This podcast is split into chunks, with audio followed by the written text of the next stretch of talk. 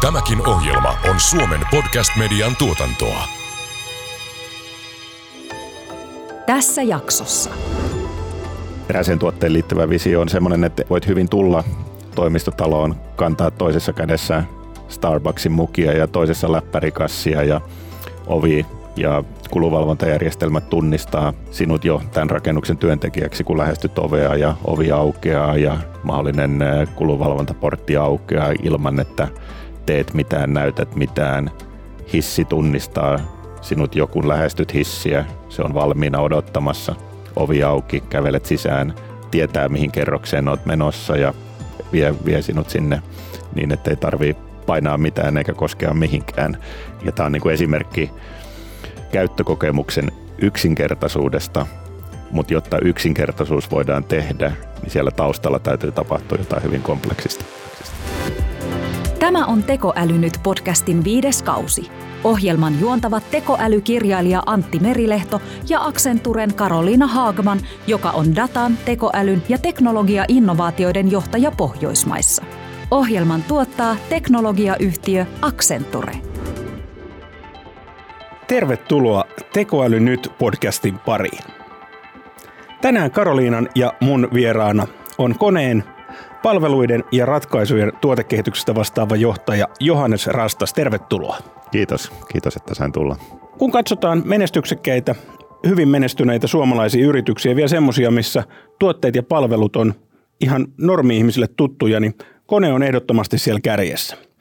Millä tavalla, kun sä vastaat teillä palveluista ja ratkaisuista, niin kun katsotaan esimerkiksi megatrendejä tällä hetkellä, niin ne on aika kovasti teidän puolella. Kyllä, juuri näin. Kaupungistuminen ja digitalisaatio on juuri niitä megatrendejä, mitkä, minkä ympärille koneen strategia rakentuu. Me halutaan tehdä kaupungeista parempia paikkoja elää ja tehdä työtä, ja siihen meidän tuotteet on rakennettu. Ehkä sun taustasta hyvä käydä läpi tässä. Miten sä oot valinnut koneen? No mä oon ollut nyt neljäs globaali yritys ja neljäs toimiala, missä on työskennellyt mun uran aikana ja koneessa erityisesti mua kiehtoo ja innostaa se, että me ollaan, me ollaan globaali toimija ja meidän tuotteet, niin kuin sanoit, niin ihmiset käyttää niitä päivittäin. Me liikutetaan yli miljardi ihmistä joka päivä. Siis joka päivä miljardi ihmistä liikkuu?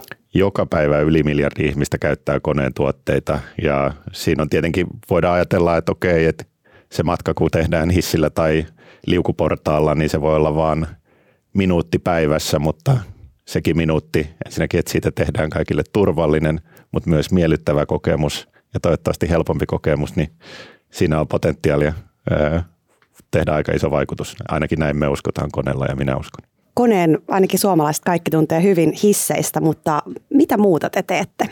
Joo, hissit on tietenkin se meidän niin kuin päätuote, mistä, mistä kone tunnetaan, mutta meidän tuotteet on hissit, liukuportaat ja ovet, mutta siihen sitten niiden päällä on tämmöinen digitaalinen palvelukerros, minkä päälle sitten rakentuu aika paljon erilaisia juttuja. Eli jos mietitään konetta ihan bisneksen kautta, niin koneen liikevaihdosta noin 55 prosenttia tulee tämmöisestä niin kuin uusien laitteiden myynnistä uusiin taloihin. Eli tehdään uusi rakennusprojekti ja sinne tulee hissit, liukuportaat, ovet ja niin edelleen. Mutta sitten 45 prosenttia tulee sitten niinku palveluista ja ratkaisuista. Ja palveluista isoin on tietenkin tämmöiset niinku huolto- ja ylläpitopalvelut, mistä totta kai siinä on iso osa ihan sitä, että huoltomies menee, menee paikalle työkalujen kanssa ja ja huoltaa tai korjataan vikaantunutta laitetta, mutta niin kuin digitalisoituminen mahdollistaa sitten tämmöisen niin kuin ennakoivan huoltopalvelun, eli, eli me kytketään meidän laitteet pilveen IoT-kerroksen kautta ja sensoroidaan, mitä, mitä laitteessa tapahtuu ja koitetaan saada kiinni vikaantumisista tai vikaantumiseen viittaavista indikaattoreista ennen kuin ne tapahtuu ja pitää, pitää ja huoltaa laitteet siten, että mitään, mitään varsinaisia vikaantumisia tai käyttökatkoksia ei tulisi ainakaan suunnittelematta. Ja tämä on niinku se niinku meidän ennakoivan huoltopalvelun ydin. Mutta sitten kun hissit ja laitteet kytketään pilveen, niin mehän saadaan sieltä niin kuin valtavasti tietoa ja dataa ja, ja, ja niiden kautta sitten voidaan rakentaa uusia palveluita ja tarjota uusia rajapintoja, apeja meidän kumppaneille ja partnereille, integroituminen erilaisiin yritysten IT-järjestelmiin ja smart building-ratkaisuihin, niin hissit voi, hissien osuus sen kokonaiskokemuksen rakentamisessa voi olla yllättävän iso osa. Eli rakennuksethan käytännössä perustuu siihen hyvin pitkälti, että ihmiset saadaan helposti oikeaan paikkaan oikeaan aikaan ja ne löytää perille ja niin edelleen. Ja myös varmistetaan, että oikeat ihmiset pääsee sinne, minne heidän kuuluu päästä, mutta väärät ihmiset ei pääse väärin paikkoihin. Mun mielestä tuossa on hyvin se, että varmasti meillä on olemassa hissifaneja, mutta suurin osa ihmisistä niin tavallaan kokemus on neutraali silloin, kun se toimii. Joo, se on juuri näin, että hisseihin ei tyypillisesti kiinnitetä paljon huomiota silloin, kun ne toimii, mutta silloin, kun ne ei toimi, niin se on katastrofi. Että eh, ehkä tämmöisessä perinteisessä suomalaisessa kerrostalossa, missä ehkä kerroksia on siinä niin kuin kolmen ja kahdeksan välillä, niin porraskäytävä on vielä – useimmille niin kuin optio. Toki meillä on vanhuksia ja liikuntarajoitteisia ja niiden, niin edelleen, joille se ei ole edes optio. Mutta sitten jos mietitään niin kuin toisen tyyppisiä rakennuksia, vaikka, vaikka hotelleja ja kauppakeskuksia, niin esimerkiksi tapasin Lontoossa erään meidän asiakkaan ja hän sanoi, että hotellissa on niin kuin kaksi katastrofia. Että se, että jos vesi ei toimi tai, tai hissi ei toimi, niin se on, se on niin kuin punainen hälytys. Että ne on ne kaksi kaksi tärkeintä. Ja totta kai sitten jos mennään maailmalle, e, etenkin Aasiaan, missä niin kuin asuintalotkin on niin kuin helposti 100 metriä tai korkeampia, niin siellä se porraskäytävä ei ole enää niin houkutteleva optio, jos asut kerroksessa 28 ja kannat kauppakassia tai lastenrattaat mukana. Tulee hyötyliikunta tehtyä. Joo. Mainitsit Johannes ennakoivan huollon ja se on usein käytetty esimerkki, kun puhutaan siitä, että mitä pystytään datalla ennustamaan – niin käydään ensin semmoinen ennakoimaton huoltosykli. Eli, eli mitä siellä tapahtuu silloin, kun hissi vikaantuu ilman, että sitä, sitä tiedetään? No hissithän on mekaanisia laitteita, missä on paljon liikkuvia osia.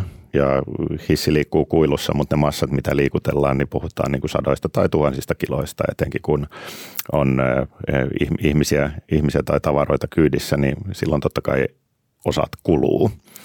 Meillä on tietenkin kaikille meidän hisseille huoltoohjelmat ää, ja, ja, ja tehdään huoltovisittejä, missä pyritään myös huoltomiesten toimesta totta kai ymmärtämään, että mitä, mitä hissille pitää mahdollisesti tehdä huoltoohjelmasta poiketen, mutta et yksinkertaistaen, jos hissi tai joku osa vikaantuu, niin silloin hissin ohjausjärjestelmä havaitsee, että, että täällä nyt joku ei toimi ja silloin isossa osassa tapauksissa hissi pysähtyy. Ja, ja, ja ikävin tapaus on tietenkin silloin, että äh, hissi kun pysähtyy vikaantumisen johdosta, että siellä on myös joku henkilö sisällä ja jää hissiin jumiin.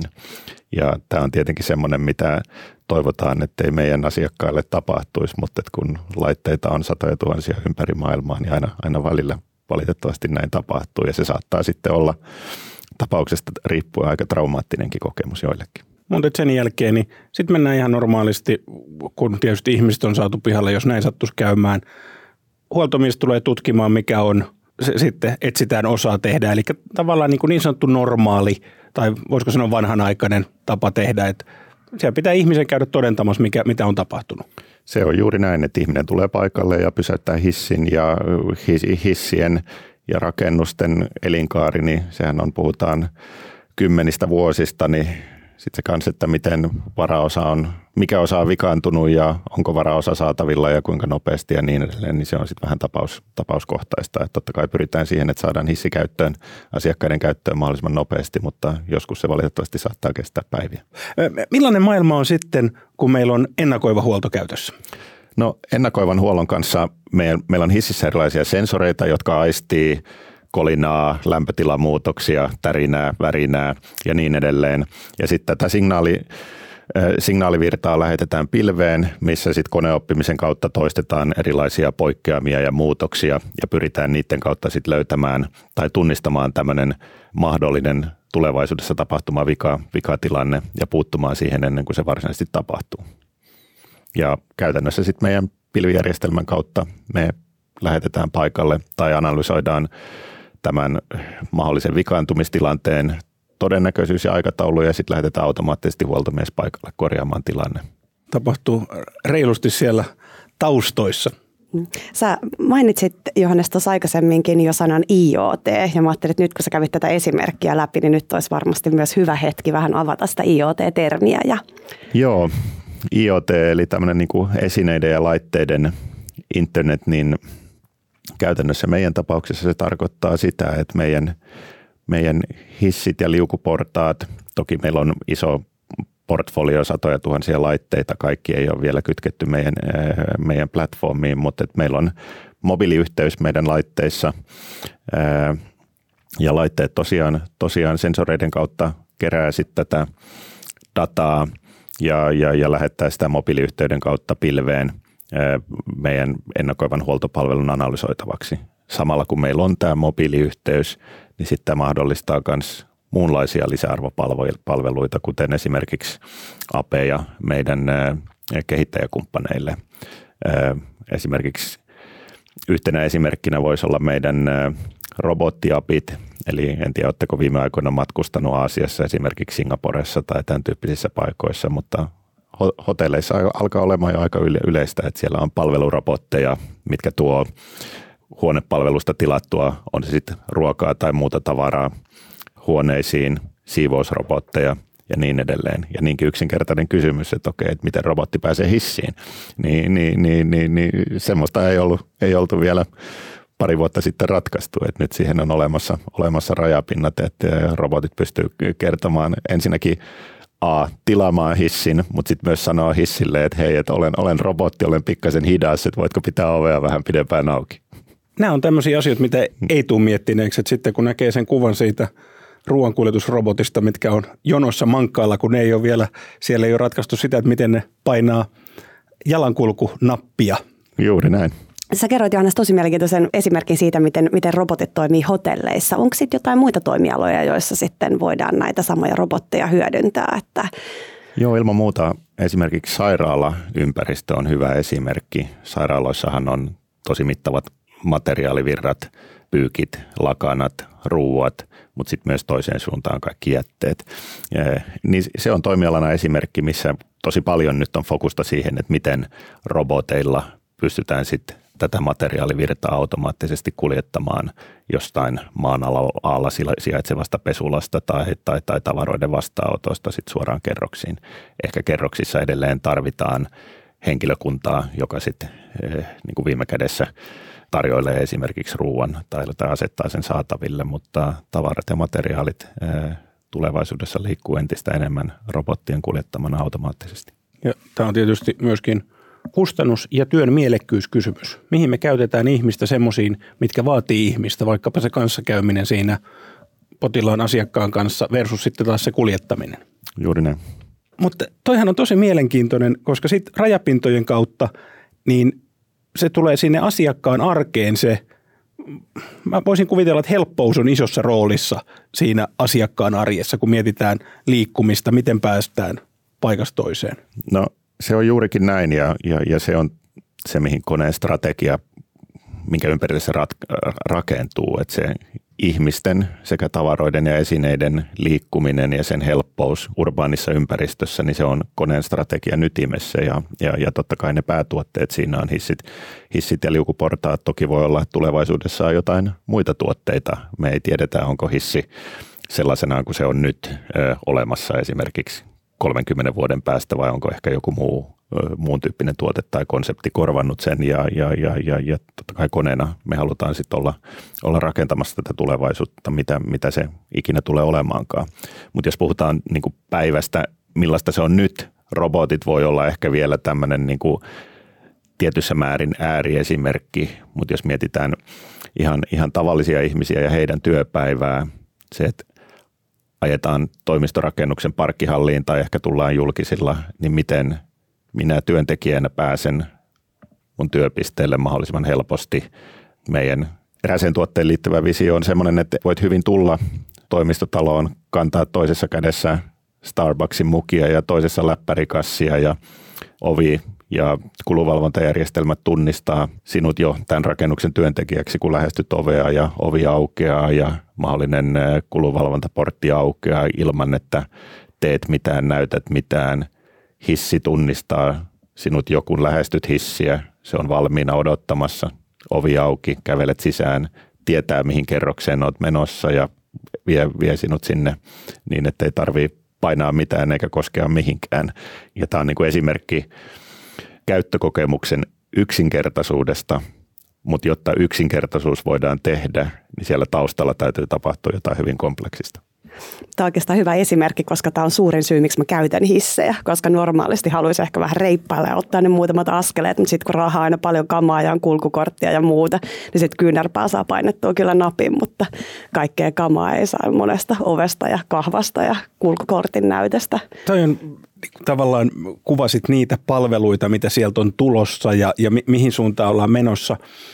Paljonko – rakennusten omistajat ja operaattorit on kiinnostuneita optimoimaan sitä esimerkiksi hissien kulkua, liikkumista, niin kuin tavallaan tätä, jos ei nyt mennä robotteihin ja automaattitunnistukseen, niin ihan sitä hissin perustehtävää. No ilman muuta siihen on paljon kiinnostusta ja mitä isompi ja korkeampi rakennus, niin se tärkeys kasvaa, kasvaa koko ajan. Että hissi isossa rakennuksessa voi olla useampiakin hissiryhmiä ja jos puhutaan tämmöisistä niin kuin mid-rise tai high-rise rakennuksista, niin usein on sitten vielä silleen, että yksi hissiryhmä ehkä palvelee niin kuin alakerroksia ja sitten taas on toinen, toinen hissiryhmä, mikä vie asiakkaita ylempiin kerroksiin. Ja kun puhutaan toimistorakennuksista, niin sitten on myös erityisen tärkeää se, että miten kuluvalvonta on integroitu hisseihin, että kun on toimistorakennus, missä on useita yrityksiä, tai sitten saattaa olla myös, nykyään aika paljon rakennetaan rakennuksia, missä on sekä toimistoja ja yrityksiä, mutta myös asuinhuoneistoja, että varmistetaan, että kuka pääsee minnekin. Ja useinhan sitten tämmöisessä niin sanotussa mixed buildingissa, missä on sekä toimistoja että asuinhuoneistoja, niin sitten on erilliset hissiryhmät molemmille. Tämä tulee mieleen anekdootti, on aikanaan treenannut ja tehnyt töitäkin kaapelitehtaalla, niin kaapelitehtaalla tämä oli aikanaan ratkaistu silleen, että oli yksi hissi, joka ei kulkenut kuin johdon kerrokseen. Mm. Se kulki vain yhteen, mutta se on ehkä vähän vanhahtava tapa. Mm. Ja tässä kanssa sit, jos puhutaan niin kuin mitä teknologia ja älykkyys hisseissä voi tarkoittaa, että olette varmaan törmännyt tilanteisiin, että hissi on jo täysi ja silti se pysähtyy joka kerrokseen ja sitten vaan odotellaan, että ovet menee kiinni. Että älykäs hissihän tunnistaa, että olen täynnä ja tänne ei enää mahdu enempää ihmisiä ja turha, turha pysähtyä. Toinen tyyppinen esimerkki voi olla ehkä niin kuin tietyt erityisryhmät. Voidaan kuvitella vaikka henkilö, joka on pyörätuolissa – ensinnäkin miten hän helposti kutsuu hissin. Voi olla, että tämmöinen niin kuin nappuloiden painaminen on hankalaa, niin siihen pitää olla sitten helpompia tota, tapoja tehdä se. Ja me esimerkiksi tehdään yhte, yhteistyötä Blind Square nimisen yrityksen kanssa, joka tarjoaa sitten tota, mobiilisovellukseen pohjautuvia ratkaisuja, miten pyörätuolissa kulkeva henkilö voi kutsua hissin. Mutta yhtäläisesti, kun pyörätuoli on hississä – niin sitten voidaan priorisoida tämä hissikutsu tai hissimatka siten, että se ei pysähdy, pysähdy matkalla ottamaan muita ihmisiä kyytiin. Samahan vähän pätee lastenrattaisiinkin, että tavallaan lastenrattaathan on varmaan toinen sellainen ryhmä, jossa tavallaan välttämättä tarvitset hissin ja, ja sitten aina ei ole tilaa. Joo, no tämä on itse asiassa hyvä esimerkki mahdollisesta innovaatiosta, mitä voidaan tulevaisuuden hississä nähdä, että miten, miten voidaan lastenrattaille hissikutsuja priorisoida ja sitten myös varmistaa, että kun se hissi tulee, että siellä on tilaa. Sä mainitsitkin muutamia esimerkkejä, missä te hyödynnätte tekoälyä ja, ja te käytättekin sitä ja teillä on tuotannossa paljon tekoälysovelluksia, mutta miten tällä hetkellä, missä asioissa, mitkä on semmoista uusia asioita, joissa te hyödynnätte ja, ja mietitte tekoälyn mahdollisuuksia? No tekoälyä tai ehkä koneoppimista, niin se on tällä hetkellä isoimmassa skaalassa ja kaikista relevanteen meille tässä ennakoivassa huollossa. Mutta sitten jos mietitään, mitä tekoälyllä ja datan ymmärtämisellä voidaan mahdollistaa, niin se liittyy tähän ihmisvirtojen tämä on nyt tekninen termi, mutta ihmisten, ihmisvirtojen optimointiin tämmöisessä niin kuin urbaanissa kontekstissa, että miten voidaan ymmärtää, että mihin ihmiset on menossa, miksi ne on menossa juuri sinne, minne ne on menossa, milloin ja mitä tällä voidaan tehdä, jotta voidaan tätä rakennuksen käyttökokemusta parantaa asukkaille tai työntekijöille. Ja yksi esimerkki, mitä me ollaan koneella usein käytetty on, kun me ollaan tehty eräälle meidän asiakkaalle tämmöinen mittaus ja tutkimus. Siinä datasta ihmeteltiin, että miksi hyvin paljon työntekijöitä menee, menee yhteen tiettyyn kerrokseen ja miksi ne menee sinne ja mitä, mitä sille voidaan tehdä. Tämä ruuhkauttaa hissejä ja sitä yhtä kerrosta ja sitten lopputulos oli niinkin yksinkertainen, että tässä kerroksessa sattui olemaan parempi kahvikone, mikä teki parempaa kahvia. Mietin, että onko se toi. se, se oli juuri tämä ja tota, tietenkin sitten ratkaisulla, että joko vaihdetaan niin kuin kahvikoneen paikkaa tai hommataan muihin kerroksiin niin kuin vastaavat kahvikoneet, niin sillä pystytään sitten sitä niin kuin hissien ja rakennusten kulkuväylien ruuhkautumista pikkasen optimoimaan. Mä olin just itse asiassa San Franciscossa Salesforce Towerissa ja siellä tämä oli ratkaistu niin, että näiden kahden kahviautomaattien yläpuolelle oli tehty pienet portaat, mistä pääsisit alhaalta ja ylhäältä siihen just siihen, siihen tota parhaalle kahviautomaatille. Tämä on mielestäni loistava esimerkki siitä, miten jos miettii sitä perus nimenomaan tuotetta, se hissi. Mutta sitten kun siihen tuodaan dataa ja sitä kautta yhdistetään vaikkapa smart buildingiin, että me aletaan ymmärtää sitä, miten ihmiset liikkuu, miten neukkareita käytetään, mikä on se liikkuminen. Ja toihan on, kyllä me ollaan Maslown perustarpeiden äärellä, eikö kahvi ole siellä pohjimmaisena, Ni, niin tavallaan se, että Tämä on juuri kyse siitä, että meidän pitää ymmärtää monelta kantilta ja yhdistää dataa, että me päästään ratkomaan. Tässä se oli ruuhkautuminen, oli se ongelma, mutta se syy oli jossain ihan muualla kuin tuotteessa tai palvelussa? No se on juuri näin ja jos mietitään tämmöistä älytoimisto- tai älyrakennusratkaisua, niin niitä datalähteitä on valtavan paljon. Että hissit ja ihmisten liikkuminen on yksi, yksi datalähde, mutta sitten kun aletaan puhumaan niin kuin muista, muista järjestelmistä ja ratkaisuista, on se sitten äly, älyvalaistusta, ilmastointi, lämmitys, kulunvalvonta ja niin edelleen, niin ne tulevaisuuden innovaatiot, isot ja pienet, todennäköisesti löytyy siitä, että pystytään näitä eri datalähteitä yhdistelemään ja löytämään sieltä sitten uusia oivalluksia tai ihan uuden tyyppisiä palveluita. Kyllä. Ja siellä on, kun katsotaan näitä eri versioita ja mihin, mihin päästään tietysti ilmastoinnissa vaikkapa, niin että meillä pitää olla toimiva ilmastointi, se on se ykkönen, mutta sitten kun me pystytään yhdistämään kalenterit, sensorointi – niin yhtäkkiä ollaankin jo siinä, että pystytään käyttämään energiatehokkaasti poistoilmaa silloin, kun tarvitaan ja sitten ollaan aidosti ympäristöystävällisempiä kuin mikä olisi ollut mahdollista aiemmin. Et se ennuste tuottaa parempaa arkea. Joo, se on juuri näin ja e, juurikin näiden e, hissien tuottamien datojen pohjalta pystytään sitten hyvin ennustamaan myös tämmöisiä ihmisten oikeita tottumuksia, milloin tulevat rakennukset ja milloin ovat missäkin ja niin edelleen, jolloin se älykkyys ei, esimerkiksi ilmastoinnin optimoinnin älykkyys ei ole pelkästään perustuu ennalta säädettyyn kellonaikaan, että okei, että puoli kahdeksalta tehostettu päälle ja 17.30 pois.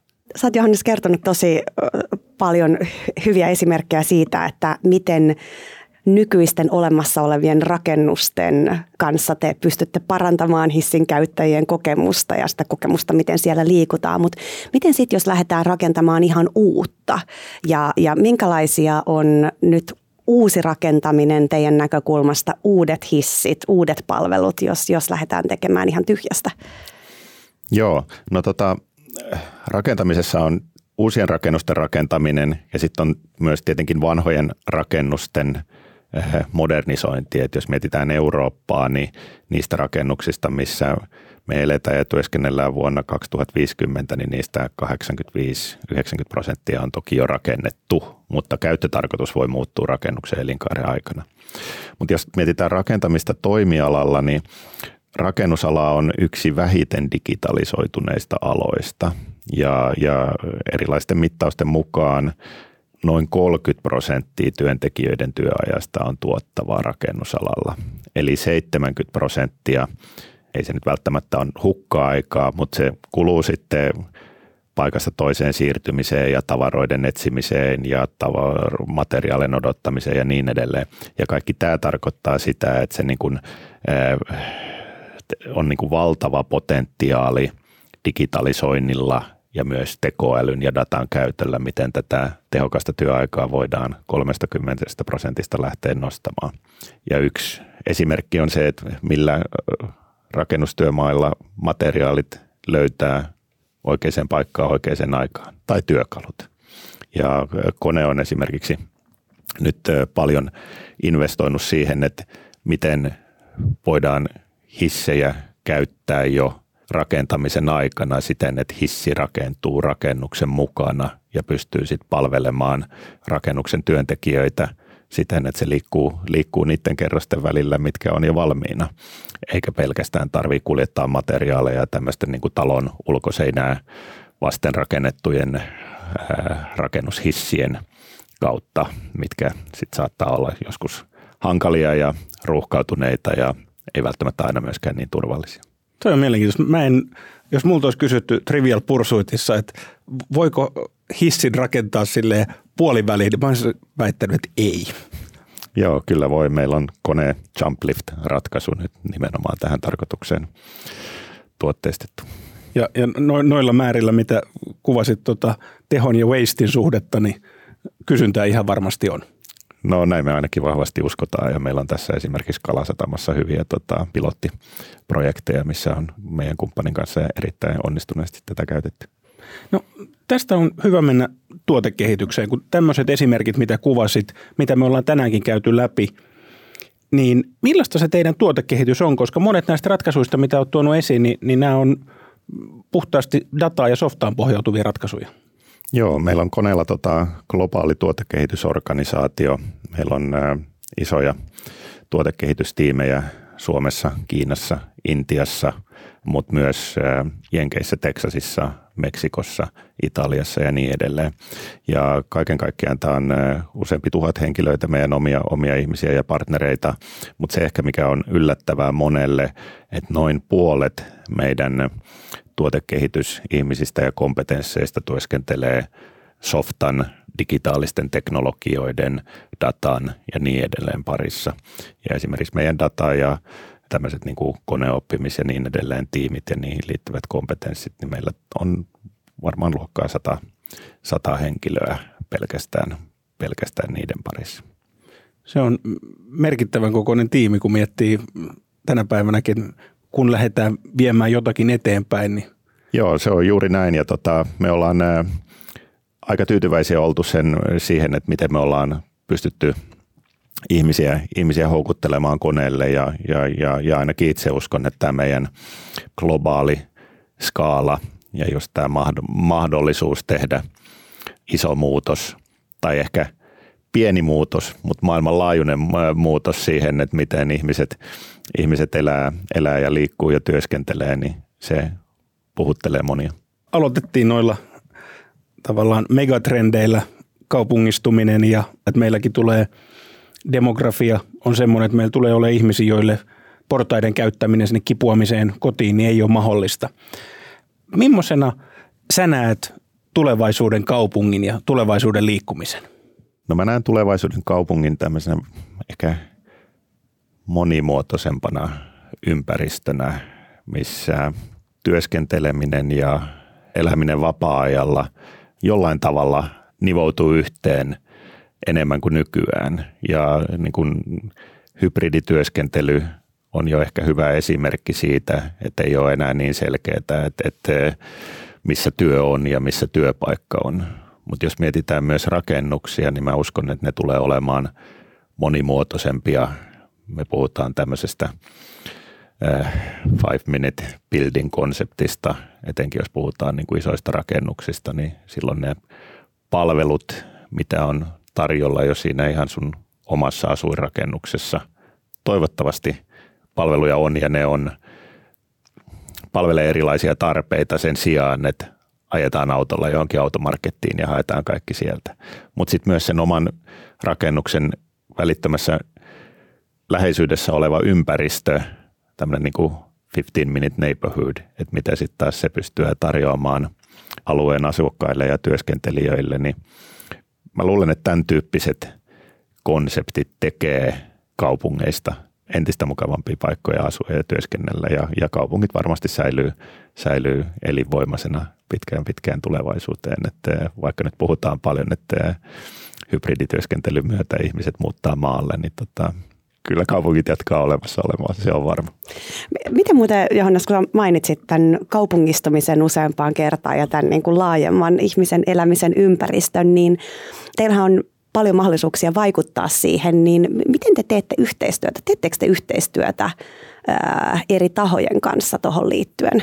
Kyllä me pyritään tekemään yhteistyötä eri, eri, eri tahojen ja toimijoiden kanssa. Että esimerkiksi Helsingin kaupungin kanssa meillä on, meillä on, meillä on paljon, paljon yhteistyötä ja tässä juuri muutama viikko sitten järjestettiin myös tämmöinen kone experience-tapahtuma yhdessä Helsingin kaupungin kanssa, mihin kutsuttiin meidän asiakkaita, mutta mut myös niin kuin globaalia lehdistöä kuuntelemaan, että miten, miten kone ja Helsingin kaupunki näkee tulevaisuuden kaupungistumisen ja liikkumisen eri tarpeet ja se oli, se oli niin kuin hyvä esimerkki meidän yhteistyötä kaupunkien kanssa. Toki me pyritään myös globaalissa skaalassa niin kuin rakentamaan samanlaisia kumppanuuksia eri, eri, eri kaupunkien ja eri, eri tahojen kanssa. Toki meillä on myös muunlaista kumppania ja partneri, partneriverkostoa, jotka on sitten omalta taholtaan ää, toimii tässä Smart Building ja Smart City kontekstissa ja, ja yhdessä meidän kumppanien kanssa sit pystyt, pystytään tai pyritään vaikuttamaan, mihin suuntaan kaupungit kehittyy. Toki mainitsit kaavoittamisen ja niin edelleen, ne on ehkä semmoisia asioita, mitkä ei, ei, ei niin kuulu, kuulu meille, mutta sitten toimitaan niissä, ni, niissä raameissa. Tänään keskusteltiin ihmisten ja tavaroiden liikkumisesta sekä näillä nykyisillä välineillä ja palveluilla, mutta myöskin päästiin kurkistamaan siihen, mitä se saattaa olla tulevaisuudessa. Vieraana meillä oli koneen palveluiden ja ratkaisujen tuotekehityksestä vastaava johtaja Johannes Rastas. Johannes, kiitos paljon, että pääsit paikalle. Kiitos paljon, oli mukava tulla. Kiitos. Tämä oli Tekoäly nyt podcast. Juontajina tekoälykirjailija Antti Merilehto ja Accenturen Karoliina Haagman. Tämän ohjelman tuotti Suomen Podcast Media. Jos pidit tästä ohjelmasta, muista seurata Spotifyssa tai arvostele ohjelma Apple Podcastissa, niin muutkin löytävät ohjelman pariin.